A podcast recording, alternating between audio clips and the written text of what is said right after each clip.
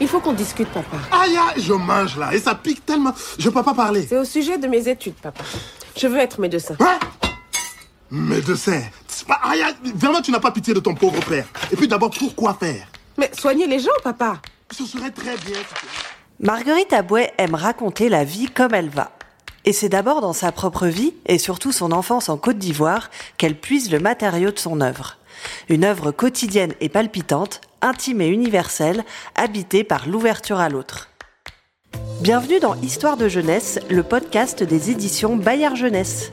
Chaque mois, un auteur nous reçoit chez lui pour nous raconter sa propre histoire, celle qui l'a fait devenir écrivain. À Kissy, Aya de Yopougon, le commissaire Kwame, raconte le quotidien d'Abidjan où Marguerite Aboué a passé les douze premières années de sa vie. Et loin des images systématiquement misérabilistes, elle met un point d'honneur à révéler une Afrique jeune, moderne, vivante et gouailleuse.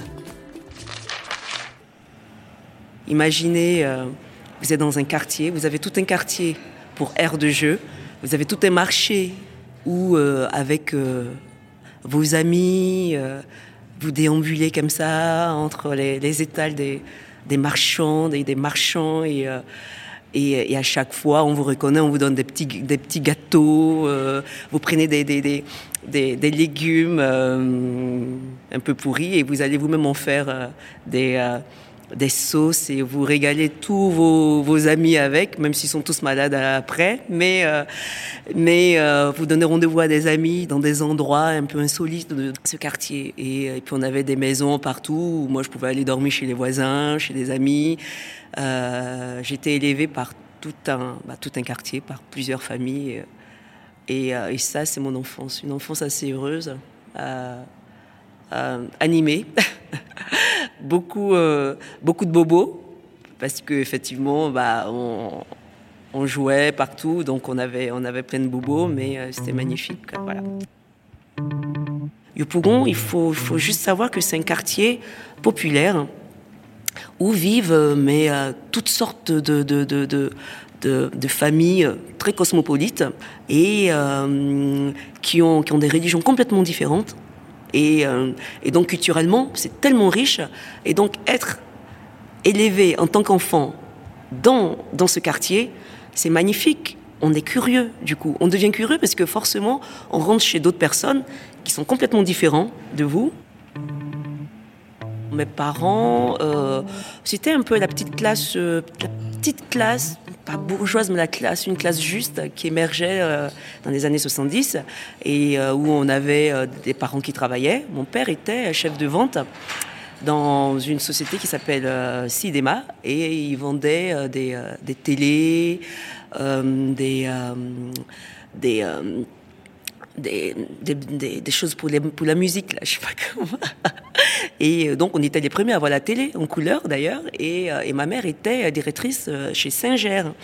Et donc, on était, c'est vrai, on, avait une petite vie, une, petite vie tranquille avec mes frères et sœurs. On était, on était cinq et une, dizaine à la maison avec les neveux, nièces, les cousins et les cousines. On était assez nombreux et, et euh, donc euh, il, fallait, euh, il fallait se faire entendre euh, par, parmi tous euh, tous ces, tous ces gens. Et moi j'étais la dernière à l'époque euh, de trois enfants, puisque après mon père et ma mère ont eu mon petit frère et ma petite sœur, que j'ai connu beaucoup plus tard.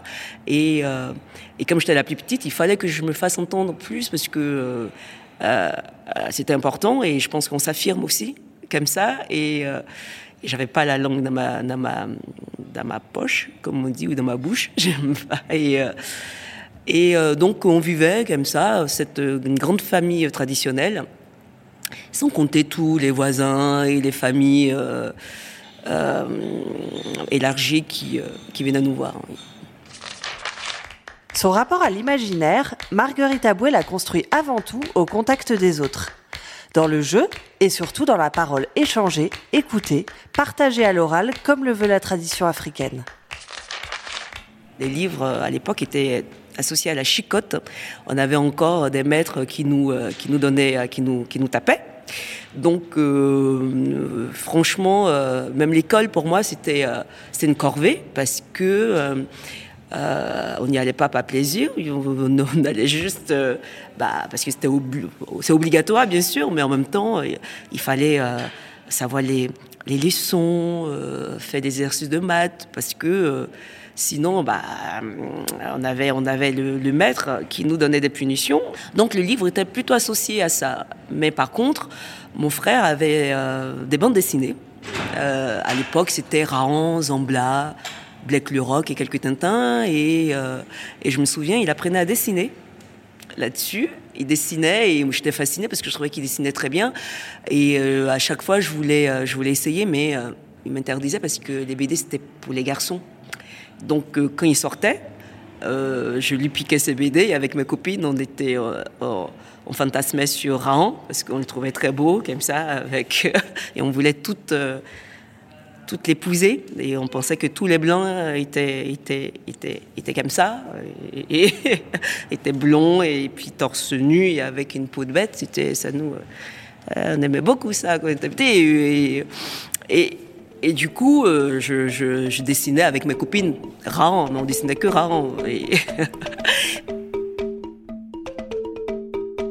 Donc, euh, les livres, non, mon père et ma mère lisaient, ils avaient quelques livres comme ça, euh, incontournables, d'auteurs africains, qu'ils avaient dans la bibliothèque, dans le salon, mais qui ne nous intéressaient pas trop, parce que euh, on était un, peu petit à l'époque. Moi, j'inventais toujours des histoires euh, parce que avec avec avec les amis, il fallait on inventait euh, on, inventait des jeux, on inventait des, des, histoires. moi, j'étais souvent le papa. Je jouais beaucoup au, au papa. Bon, j'avais un petit copain qui aimait beaucoup jouer à la à la maman. D'ailleurs, c'est lui qui m'inspirait un peu innocent plus tard, parce qu'on pensait qu'il faisait exprès d'être efféminé, en fait, alors qu'il était vraiment. Et, euh, et donc, euh, beaucoup d'histoires. Il faut, aussi dire que euh, on a une culture orale. J'ai pas peut-être eu euh, cette culture des livres petite, mais pendant les grandes vacances, les petits citadins qu'on était, on était envoyés deux semaines au village, chez mon, chez mon chez mon grand-père euh, maternel. Et pendant ces deux mois, euh, on était une vingtaine de, petits-enfants comme ça, euh, notre grand-père nous réunissait autour du, feu et il nous racontait des histoires. Il, était notre télé, et à l'époque, au village, il n'y avait pas d'électricité, il n'y avait pas d'eau courante non plus.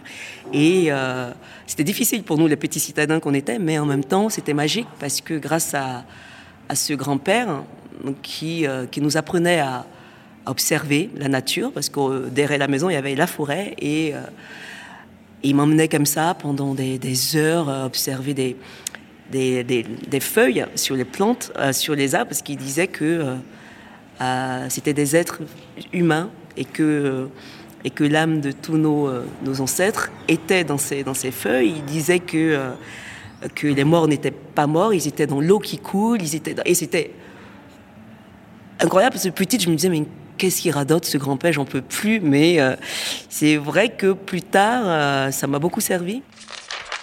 À 12 ans, Marguerite Aboué quitte Yopougon, sa famille et ses amis pour partir vivre à Paris dans le quartier Guy L'occasion de désinguer quelques fantasmes sur la France, mais aussi de mettre son pays d'origine à distance pour mieux le raconter aux autres.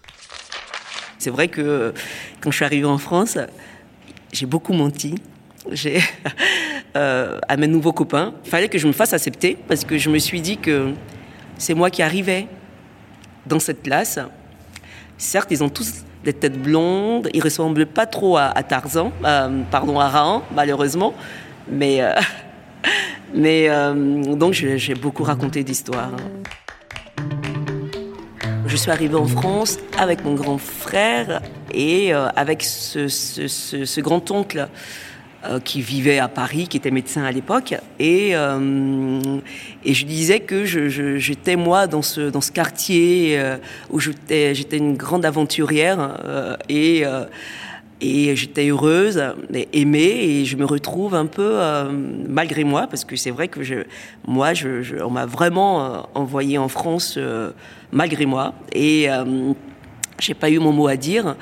ce grand oncle qui pour lui, allait nous donner une chance de, réussir en allant en France, faire des grandes études, tout ça. Et, et mes parents ont accepté parce que justement pour eux, la France était aussi ce, ce, oui, cette chance de pouvoir être quelqu'un plus tard, en tout cas faire des études.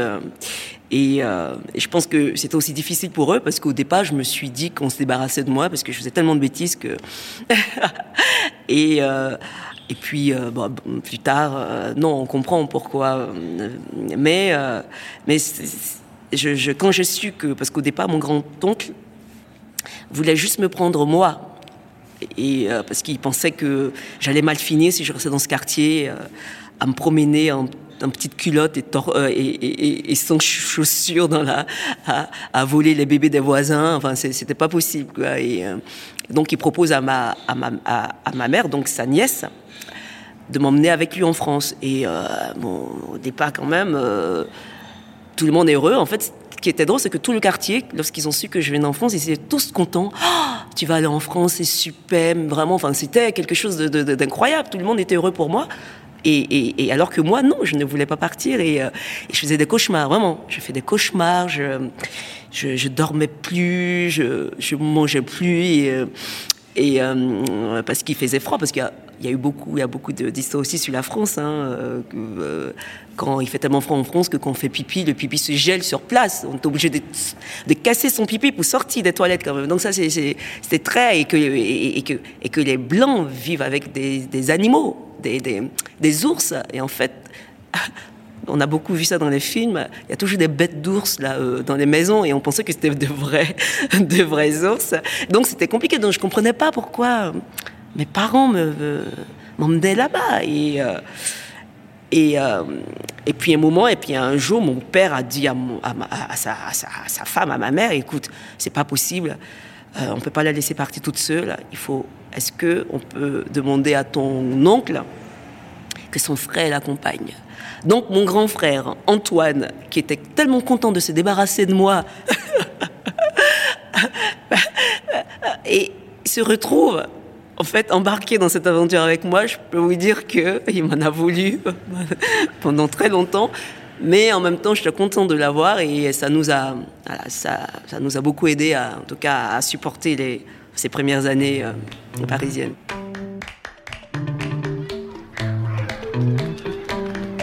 Petit, on pensait juste que la France, on prenait l'avion et, et puis on allait revenir, c'était pas loin. Et d'ailleurs, avant de partir, je, je me souviens avoir pris un carnet un stylo et je suis entrée chez tous les voisins.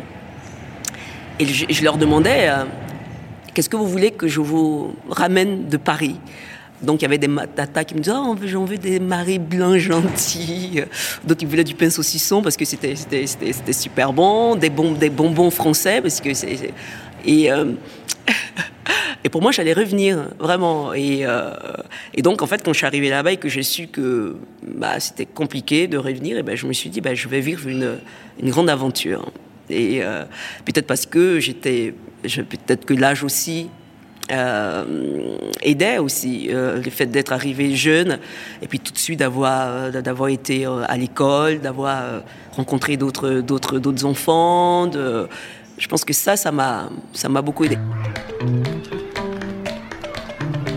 j'avais besoin de voir comment vivaient les Français c'était quelque chose c'était quand je vous parlais de curiosité j'étais assez curieuse de d'une petite maison euh, euh, j'arrivais dans un immeuble où j'étais au cinquième étage et je comprenais pas, je ne voyais pas les Français. Et avec mon frère, je me disais mais mais où est-ce qu'ils sont?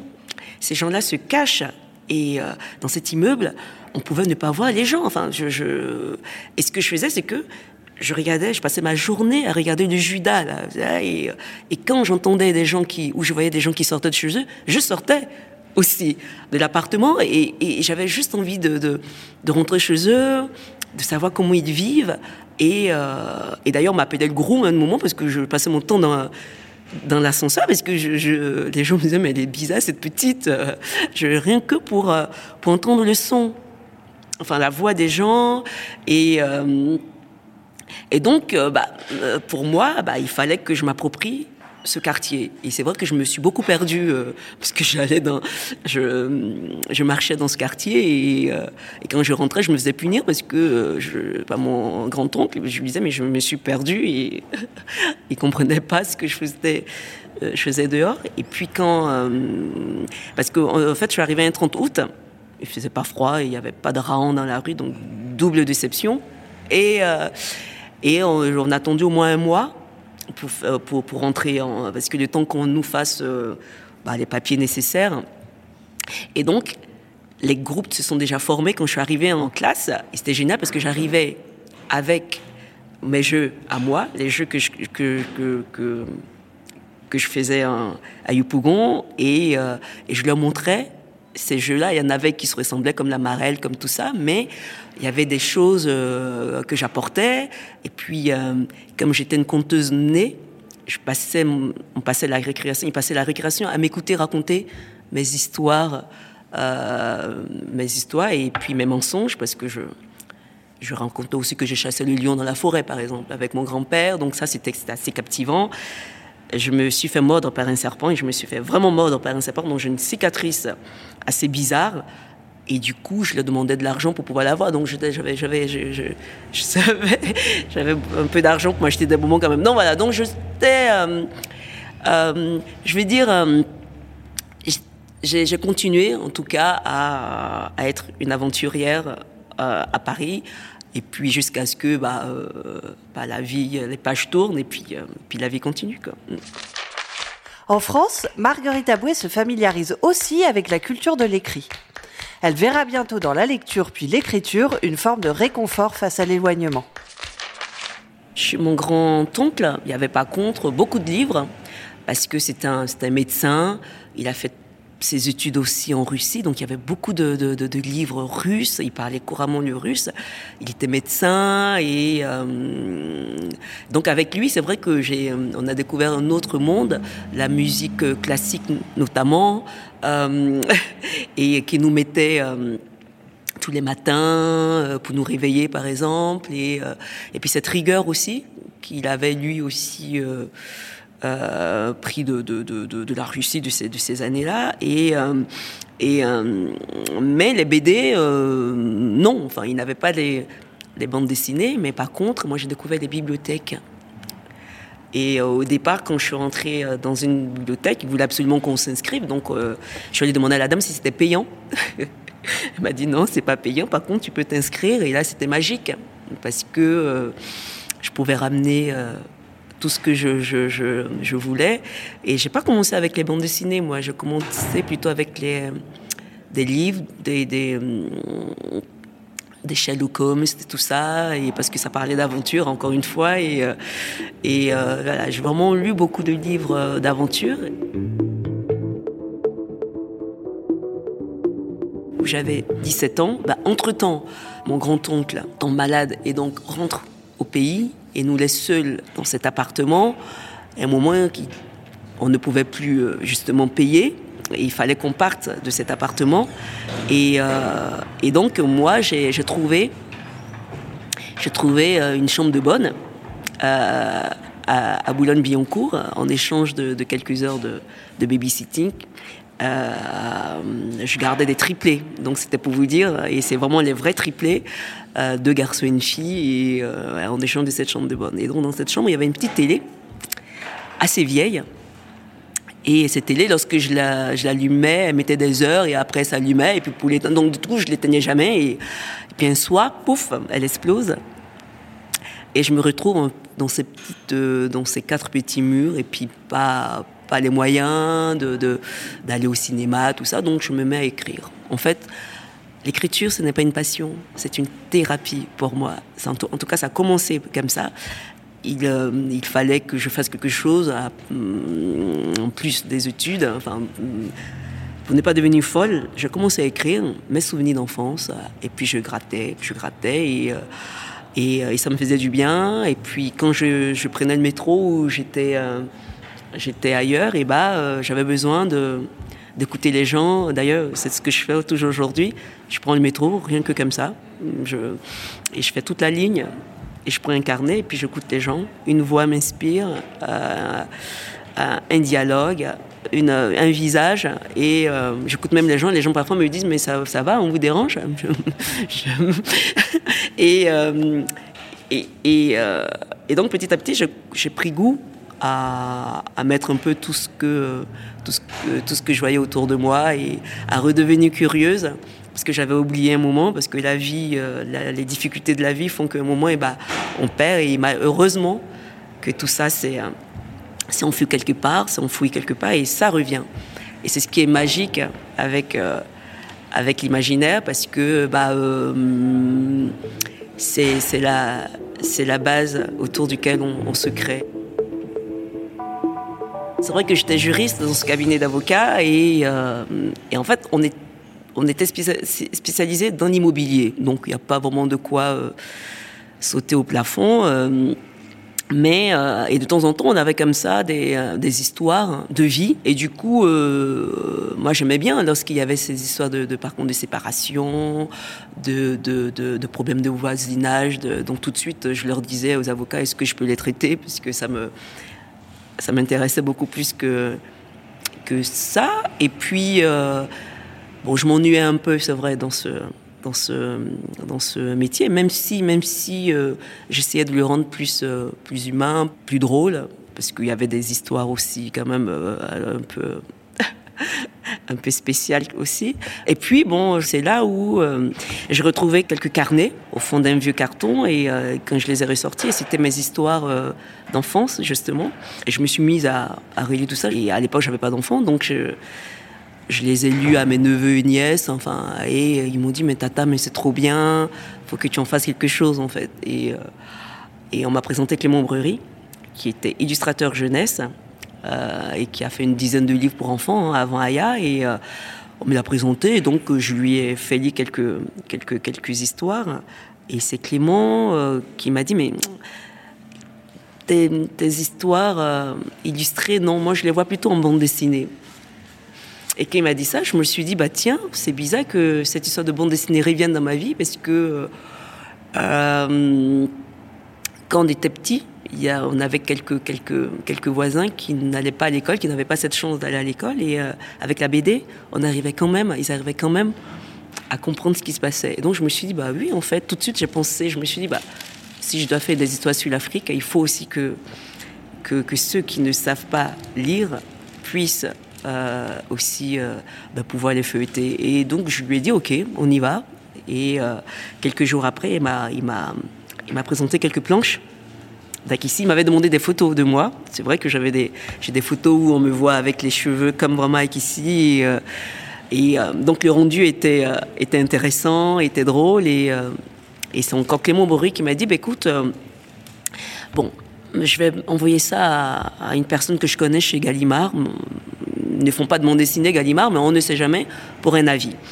Et Thierry Laroche nous appelle quelques jours après et nous dit c'est super, on a une nouvelle collection dirigée par Joanne Sfar, Bayou, mais ce n'est pas pour les enfants. Est-ce que, Marguerite, tu peux agrandir Akissi? Donc je leur dis mais moi je peux pas agrandir Akissi parce que Akissi c'est moi et moi je n'ai pas grandi en Afrique. Mais par contre, je vous raconter une histoire de grand. Je vais faire la grande sœur d'Akissi et je fais Aya. Donc ouais, ensuite, tout de suite, on a eu le prix du premier album Angoulême. Et c'est parti très vite pour moi. On était invité euh, un peu partout et du coup, euh, ça a pris de l'ampleur cette histoire, euh, cette histoire de d'Aya. coup de cœur de toutes les Fnac. Alors les petites absences au cabinet, bon, ça allait quand il fallait. Et puis là, on commence à vous inviter à New York dans un festival littéraire, hein, littéraire, je, dirigé par Salman Rushdie. Vous vous dites, ok, bon ben on va, d'accord, je vais, je vais dire que j'étais très malade au cabinet d'avocat. Et puis euh, vous débarquez comme ça à New York, à une limousine avec un grand noir là comme ça vous reçoit, bah, on vous euh, on vous installe, vous avez même du champagne dans cette limousine, vous arrivez dans un superbe hôtel. Et, euh, et puis Salman Rushdie vous, vous salue en vous disant I like your job. Alors vous vous dites, vous, vous, vous lui dites me too. Alors vous vous dites, est-ce qu'il dit, c'est moi aussi j'aime mon job ou j'aime son job? Enfin, et ça prend des proportions. Et là, il fallait faire un choix. Il fallait que je choisisse entre tous ces voyages, rencontrer des gens et, et être dans, dans ce cabinet d'avocat. Donc j'ai choisi de d'être auteur à temps, à temps plein. Être écrivain à plein temps, pour Marguerite Aboué, c'est une aventure aux quatre coins du monde. Une vie entre la France et la Côte d'Ivoire, une série télé au Sénégal et des BD traduites dans plusieurs dizaines de pays. Cela transparaît aussi dans son écriture, dynamique, peuplée de personnages, connectés au monde et aux autres. Mon écriture, c'est juste le plaisir de, raconter les choses de la vie comme elle va. Donc, c'est pas une douleur pour moi l'écriture. C'est, euh, je me réveille pas en me disant oh, bon sang, mais là, il faut que je travaille pendant 4 heures. J'ai plusieurs projets. Je ne fais pas que des BD. Je fais des séries télé. Euh, je fais des, des, hum, petits modules euh, à caractère pédagogique. Euh, je fais des longs métrages. Donc, je fais même des, des, clips pour les chansons. Pour, donc, je n'ai pas d'emploi du temps. Je peux me dire tiens, je vais travailler une heure sur ça, et puis après, bah je, je, vais faire autre chose. Et puis, et puis heureusement, j'ai un fils quand même qui me plonge un peu dans la réalité. En plus, je voyage beaucoup. Donc pour moi aussi, écrire, c'est euh, le faire ailleurs. C'est pour pouvoir le faire ailleurs. Et, euh, euh, quand on me demande est-ce que j'ai besoin d'être à Abidjan pour faire Aya ou Akissi ou le commissaire Kwame, bah non. je peux être à Paris. Et puis par contre, bienvenue, qui est l'histoire d'une petite blanche qui vit à Paris, et ben je, l'ai fait en voyageant d'ailleurs Bienvenue. Et non, là j'ai une série qui s'appelle C'est la vie, que je tourne à Dakar. Et c'est une série télé. Là, je, je, on, fait, on fait la saison 3. Il y a 30 épisodes. Et là, c'est le gros stress parce qu'en même temps qu'on tourne, on écrit, on monte. Et euh, donc là, par contre, tous les jours, je dois, je dois rendre des comptes parce que j'ai des scénaristes qui m'envoient euh, leur, euh, leur scénario et il faut que je, je j'y travaille. Donc euh, oui, c'est un peu, c'est un peu mes seules obligations que j'ai quand j'écris. La BD est la découverte d'un langage, la découverte aussi du travail à deux. Comment confier à un illustrateur des histoires aussi personnelles que celles de Marguerite Aboué? C'est différent d'un dessinateur à l'autre. Et moi, j'ai la chance d'avoir des, des, dessinateurs avec qui vraiment on s'entend vraiment bien. Et on se fait confiance, on se respecte. Et c'est, et c'est, et c'est vraiment ça dans le travail. Et, euh, et donc, moi, je, travaille toute seule. C'est vrai que l'auteur est assez seul. Et lorsque je termine, l'histoire. D'ailleurs, j'ai un carnet, hein, je fais le premier découpage en fait. Et je fais des patates. Et, euh, c'est comme ça que je travaille parce que j'arrive pas à écrire, euh, surtout, en, en, surtout en bande dessinée quand même.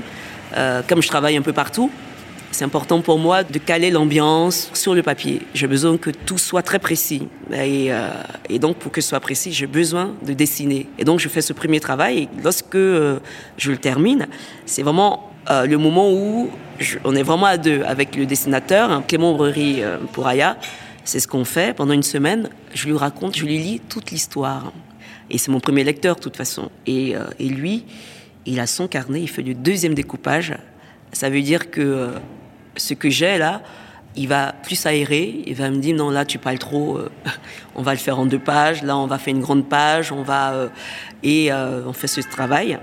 Et ensuite Clément Brury bah, travaille tout seul. Et puis à chaque fois, c'est vrai qu'il m'envoie, il m'envoie des ses planches et, je regarde, mais la plupart du temps ça fonctionne très bien et mais c'est vraiment un échange. Parfois, il me dit non, non, ça, t'as pas besoin puisque le dessin parle euh, parle tout seul. Ou parfois, je lui dis mais non, mais ça, c'est pas comme ça. Et ce qui ce qui est bien, c'est que Clément Bory travaille avec beaucoup de photos. moi, quand j'y vais, je lui fais plein de photos. Et, euh, et c'est vrai que tous, ces, euh, tous les décors, ce sont de vrais, c'est de vrais décors. Et c'est peut-être pour ça que les gens sont si euh, attachés parce qu'ils reconnaissent vraiment tout, euh, tous les décors.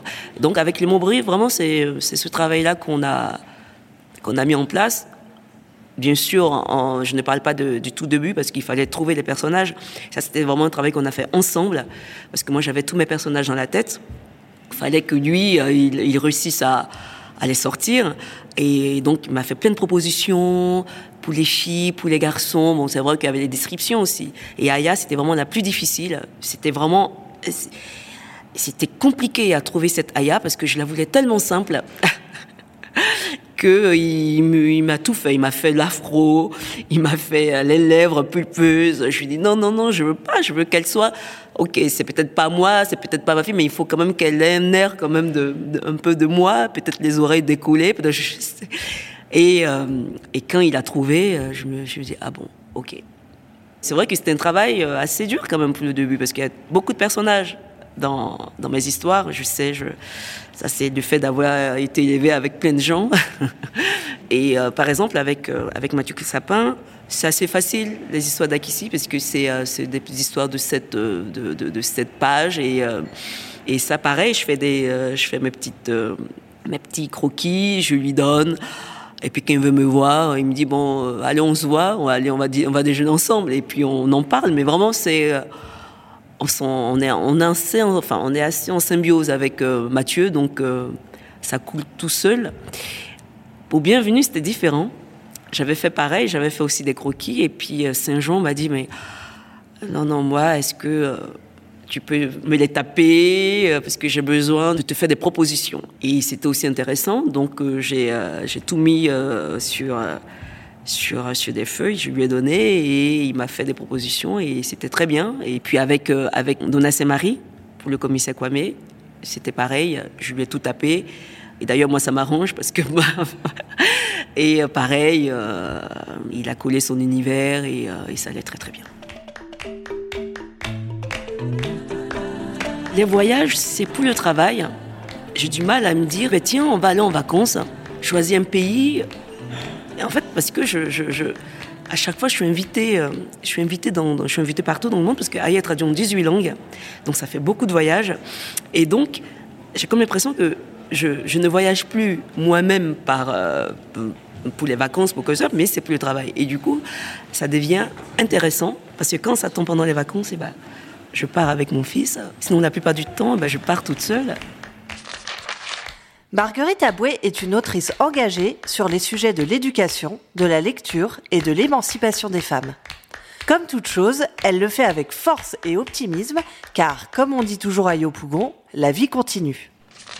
Je voyage beaucoup en Côte d'Ivoire, mon pays euh, d'origine, parce que justement, j'ai cette association qui s'appelle Des livres pour tous. Donc, j'ouvre des bibliothèques jeunesse dans des, des quartiers euh, populaires et euh, j'en ai trois déjà.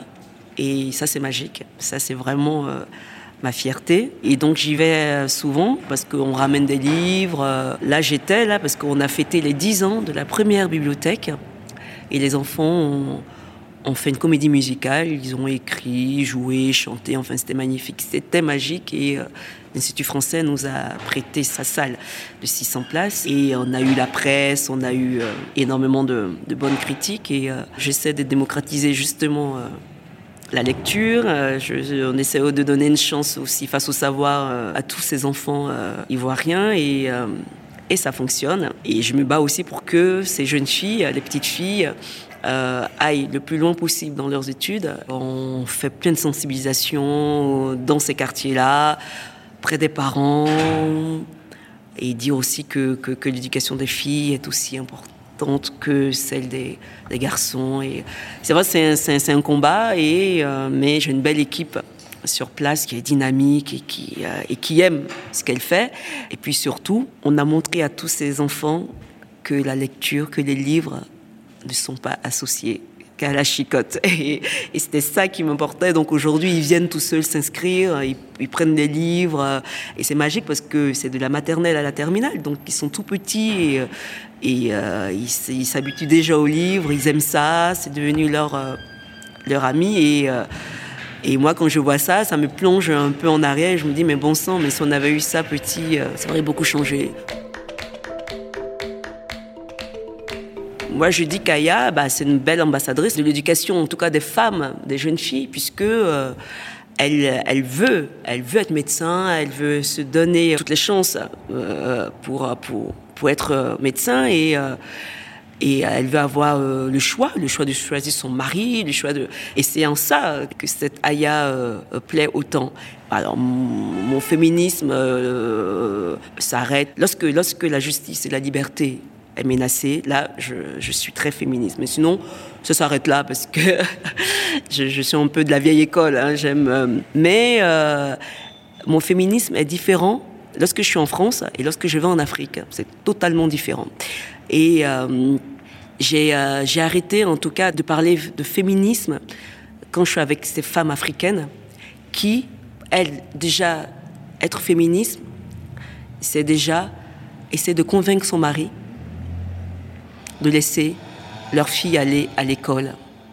C'est vraiment ça. En fait, je crois que il faut, euh, il y a un moment, on arrive avec ces grands, ces grands mots euh, euh, européens, enfin, en, tout cas d'Occident, et on a comme l'impression, on, vient donner la bonne parole, prêcher la bonne parole. Mais en fait, non, il y a des réalités locales, et, et on est obligé de, en tout cas, de faire avec, ou d'essayer de comprendre. En fait, c'est encore, c'est vraiment quand on a une, quand on a des femmes qui qui poussent pour pour prendre une contraception elles doivent demander l'autorisation à leur mari. C'est l'homme qui décide du nombre d'enfants. C'est l'homme qui décide que la fille va être mariée, va être... Du coup, c'est complètement différent le féminisme. Et, euh, donc, on arrive et on essaye de, discuter avec, avec, euh, avec l'homme. Et on se fait violence. Et même, parfois, on ne discute même pas avec le père, on discute avec euh, les, chefs religieux des villages. Si on arrive à leur faire comprendre que c'est important d'espacer de, les grossesses, c'est important de ne pas marier des petites filles jeunes, parce que voilà, voilà, voilà, voilà ce qui risque d'arriver, là, vous avez gagné une bataille, parce que leurs paroles comptent.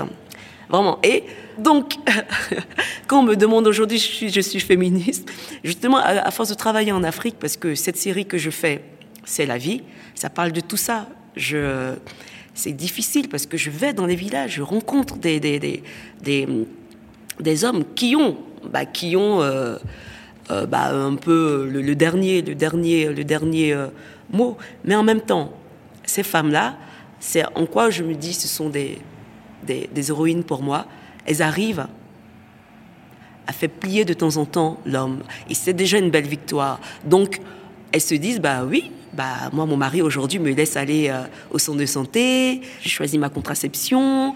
Et, euh, et ça, c'est déjà, pour elles, c'est déjà euh, être féministe. Donc, je suis féministe à différents niveaux.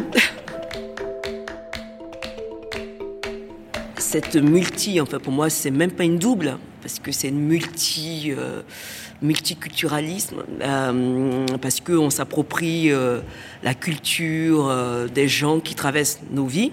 Et, et c'est peut-être pour ça que j'arrive à, à, prendre du recul un peu et raconter, en tout cas, des histoires. Et j'essaie de ne pas être trop pesant euh, beaucoup de bienveillance et puis beaucoup d'humour, parce que c'est la seule euh, alternative au désespoir, vraiment. Et, euh, et quand je, je, fais une histoire comme Aya et je me dis au, fin fond des villages, des femmes regardent ça et puis, et puis sourient, c'est encore une belle victoire. Mais donc cette histoire de, double culture, elle me bah, moi, je, suis née là-dedans, j'ai grandi là-dedans, donc euh, j'y pense pas, euh, j'y pense pas souvent. De temps en temps, le racisme imbécile, il y en a. On te, dit, bah, sale noir, rentre chez toi. Euh, ça, c'est pas.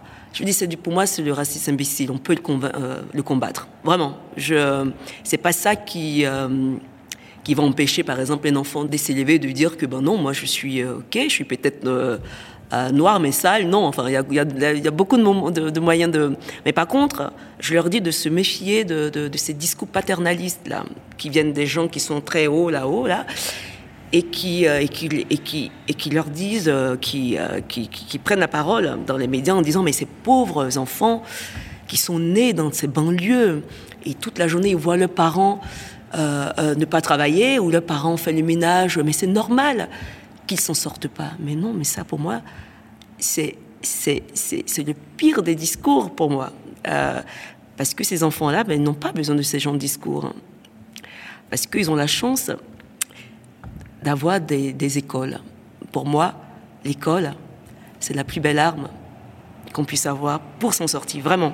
Et, et quand je rencontre, parce que je fais beaucoup de, de rencontres scolaires, hein, parce que Aya et Akissi et les autres sont les livres les plus euh, euh, lus, qui sortent le plus de toutes les médiathèques hein, en France. Et, euh, et donc les jeunes, effectivement, demandent à, à rencontrer ceux qui ont fait Aya. Donc j'y vais parce que ça m'intéresse.